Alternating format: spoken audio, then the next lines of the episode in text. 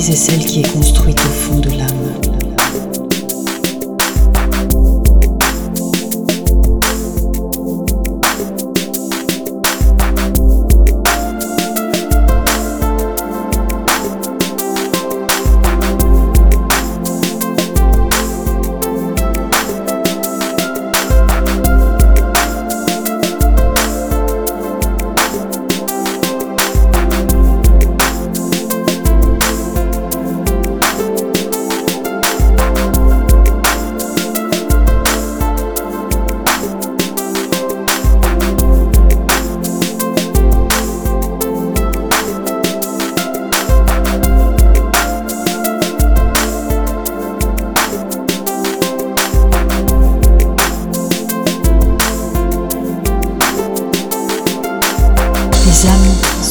Le